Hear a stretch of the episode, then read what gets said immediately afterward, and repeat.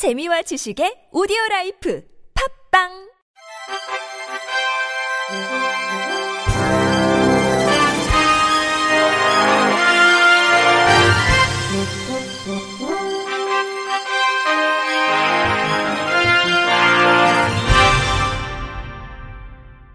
청취자 여러분 안녕하십니까? 11월 2일 목요일 KBIC 뉴스입니다. 학교가 장애 학생의 통합학급 공개 수업 참여를 거부하는 것은 명백한 장애 학생 교육권 침해이자 차별이라며 국가인권위원회 진정이 제기됐습니다. 전국 장애인 부모연대는 어제 인권위 앞에서 통합교육 학부모 협의회 장애인 차별 금지 추진 연대와 함께 특수교육 대상자 공개 수업 참여 거부 인권위 진정 기자회견을 개최했습니다. 부모연대에 따르면 서울 도봉구 소재 초등학교에 재학 중인 장애아동 A 학생은 지난 10월 11일 학교로부터 보호자 공개 수업 나눔 참관 신청서를 받아 신청했으나 학교로부터 통합학급 공개 수업 참여는 어렵겠다는 답변을 들었습니다. 부모연대는 A 학생은 지난 3년간 통합학급에서의 공개 수업에 참여해왔다. 4학년이 돼서 왜 통합학급에서 또래 친구들과 함께 공개 수업을 참여할 수 없는 것인가 라고 지적했습니다. 이어 정말 국어 수업은 특수학급에서만 들어야 하는 것이 맞는가? 장애 학생의 통합학급에서의 공개 수업 참여 보장을 위해 사전에 학교 내 구성원들과 협의해 조정할 수는 없었는가라며 학교에서는 적극적인 조치로 장애 학생의 참여를 보장할 수 있어야 한다. 학교 측에서 말하는 그 이유가 무엇이든 이것은 명백한 장애 학생의 교육권 침해라고 덧붙였습니다. 마지막으로 장애 학생의 교육받을 권리를 보장하고 관련 지원 계획을 수립해야 할 의무와 책임이 있는 해당 학교의 장은 이번 일을 계기로 장애 학생의 교육받을 권리에 대해 그 책임을 다하고 이와 같은 교육 차별 행위가 재발하지 않도록 인권위에 강력한 시정 권고를 요청하고자 한다고 강조했습니다. 한국장애인재단이 지정 주제 사업, 자유주제 사업, 연대 교류 사업을 주요 내용으로 하는 프로그램 지원 사업 공모를 진행합니다. 지정 주제 사업은 재단이 주제를 정해 공모하는 사업으로 기간은 단기 1년 이하, 중기 최대 3년이고 자유주제 사업은 신청하는 단계에서 자유롭게 주제를 선정해 공모하는 사업, 연대 교류 사업은 단체 간 협력을 통해 장애계 및 사회 전반에 긍정적이고 지속 가능한 변화를 이끌 수 있는 사업입니다. 장애인 권익 증진을 목적으로 공익 사업을 수행하는 비영리 민간 장애인 단체 또는 당사자 자조 모임일 경우 규모와 상관없이 신청 가능합니다. 재단은 공고와 관련된 프로그램 지원 사업 설명회를 오는 10일 오후 2시 서울 여의도 이룸센터 이룸홀에서 열고 프로그램 지원 사업 세부 내용, 지원 서류 작성 방법 등을 안내할 예정입니다. 설명회 참가 신청은 오는 9일까지 한국장애인재단 누리집에서 신청하면 됩니다. 기존의 수영시설이 가지고 있는 장애 요소들을 해결하고 모두 함께 어우러져 사용 가능한 유니버설 수영장 디자인을 구현한 평평한 수영장이 제5회 유니버설 디자인 아이디어 대전 건축 분야 대상을 수상했습니다. 한국장애인 개발원은 어제 서울 코엑스 컨퍼런스룸 301호에서 제5회 유니버설 디자인 아이디어 대전의 시상식을 진행했습니다. 이날 시상식에서는 건축, 관광, 제품 분야의 각 대상 수상작 등 입상작 총 27개 작품에 대해 상장과 총 1,950만 원에 달하는 상금을 전달했습니다. 모두를 잇다, 잇다라는 특별 주제로 진행된 건축 분야 대상은 잠범용외 2인의 평평한 수영장이 차지했습니다.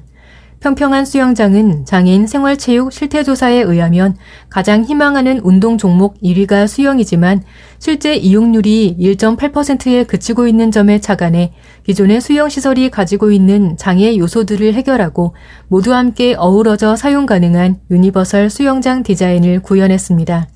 구체적으로 휠체어 이용자를 위한 수납장, 접근성을 높인 슬로프 레인, 시각장애인이 동선을 쉽게 알 수 있는 점자블록 조합 방식을 제안했습니다. 개발원 이경혜 원장은 이번 공모전을 통해 단일 건축물의 접근성에서 그치지 않고 한 단계 더 나아가 공간 간의 연계성, 교통수단에서부터 건축물까지의 접근성, 공간으로 유도하는 안내 체계 등 모두가 쉽고 안전하게 접근해 이동, 이용할 수 있는 환경을 위한 빛나는 아이디어들을 만나볼 수 있다면서 이번 전시를 통해 우리 사회의 유디에 대한 관심과 인식이 확산되길 바란다고 전했습니다. 사랑의 달팽이는 이달 말까지 생활정보신문 교차로와 함께 제2회 사랑의 달팽이 수기 공모전을 개최합니다. 공모전은 청각장애인으로서의 삶 또는 청각장애와 관련된 경험담이 있다면 누구나 참여할 수 있습니다. 응모는 일상에서 겪은 청각장애와 관련된 이야기, 청각장애인 가족, 지인으로서 겪은 이야기, 장애에 대한 깨달음을 얻은 사건 등 일상에서 겪은 이야기를 제출하면 됩니다. 응모작은 내부 심사와 외부 심사를 거쳐 12월 중 사랑의 달팽이 홈페이지와 개별 연락을 통해 발표할 예정입니다. 총 18명의 수상작을 선정해 총 상금 330만 원을 수여합니다. 당선작은 사랑의 달팽이 홍보 채널 및 교차로 등에 소개되며 웹툰 등의 콘텐츠로 제작돼 청각장애 인식 개선 콘텐츠로 활용될 예정입니다.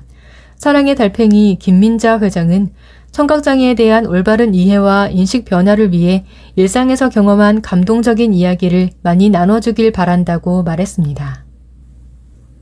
경상남도 장애인 부모연대 창원시 지회 창원 발달장애인 자활센터가 창원시 지회 교육장에서 책 만들기 프로젝트 결과물인 지역사회 내 인식 개선을 위한 사계, 사람을 담다의 출판 기념회를 열었습니다.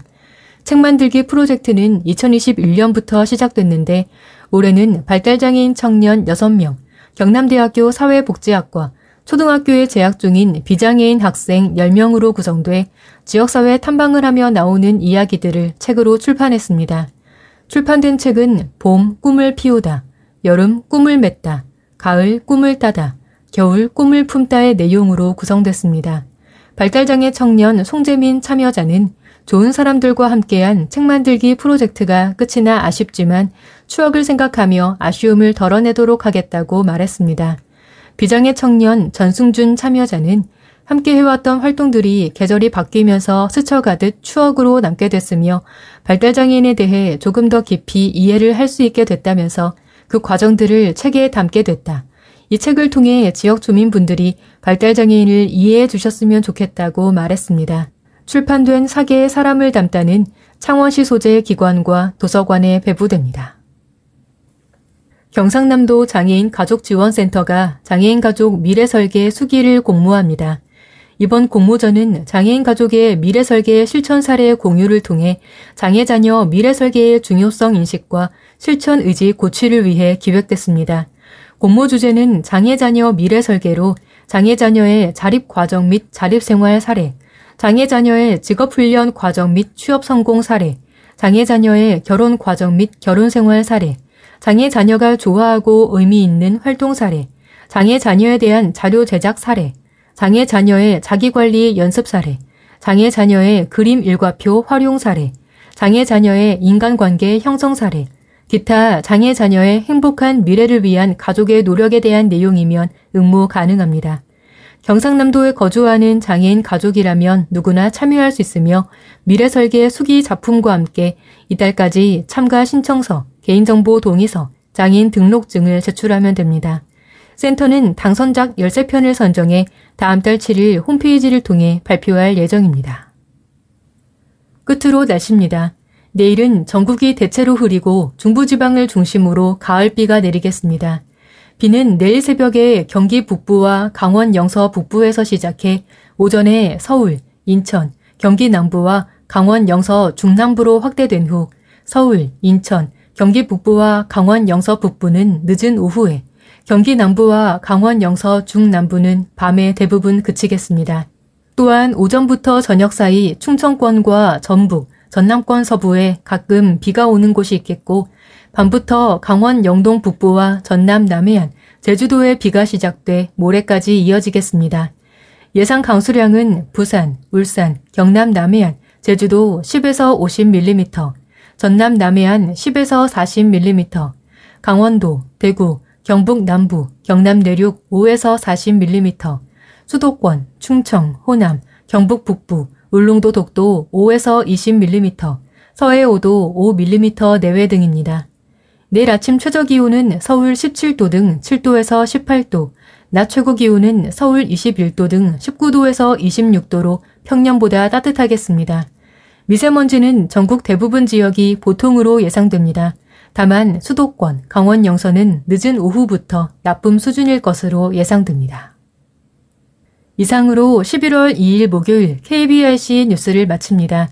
지금까지 제작의 이창훈, 진행의 홍가연이었습니다. 고맙습니다. KBRC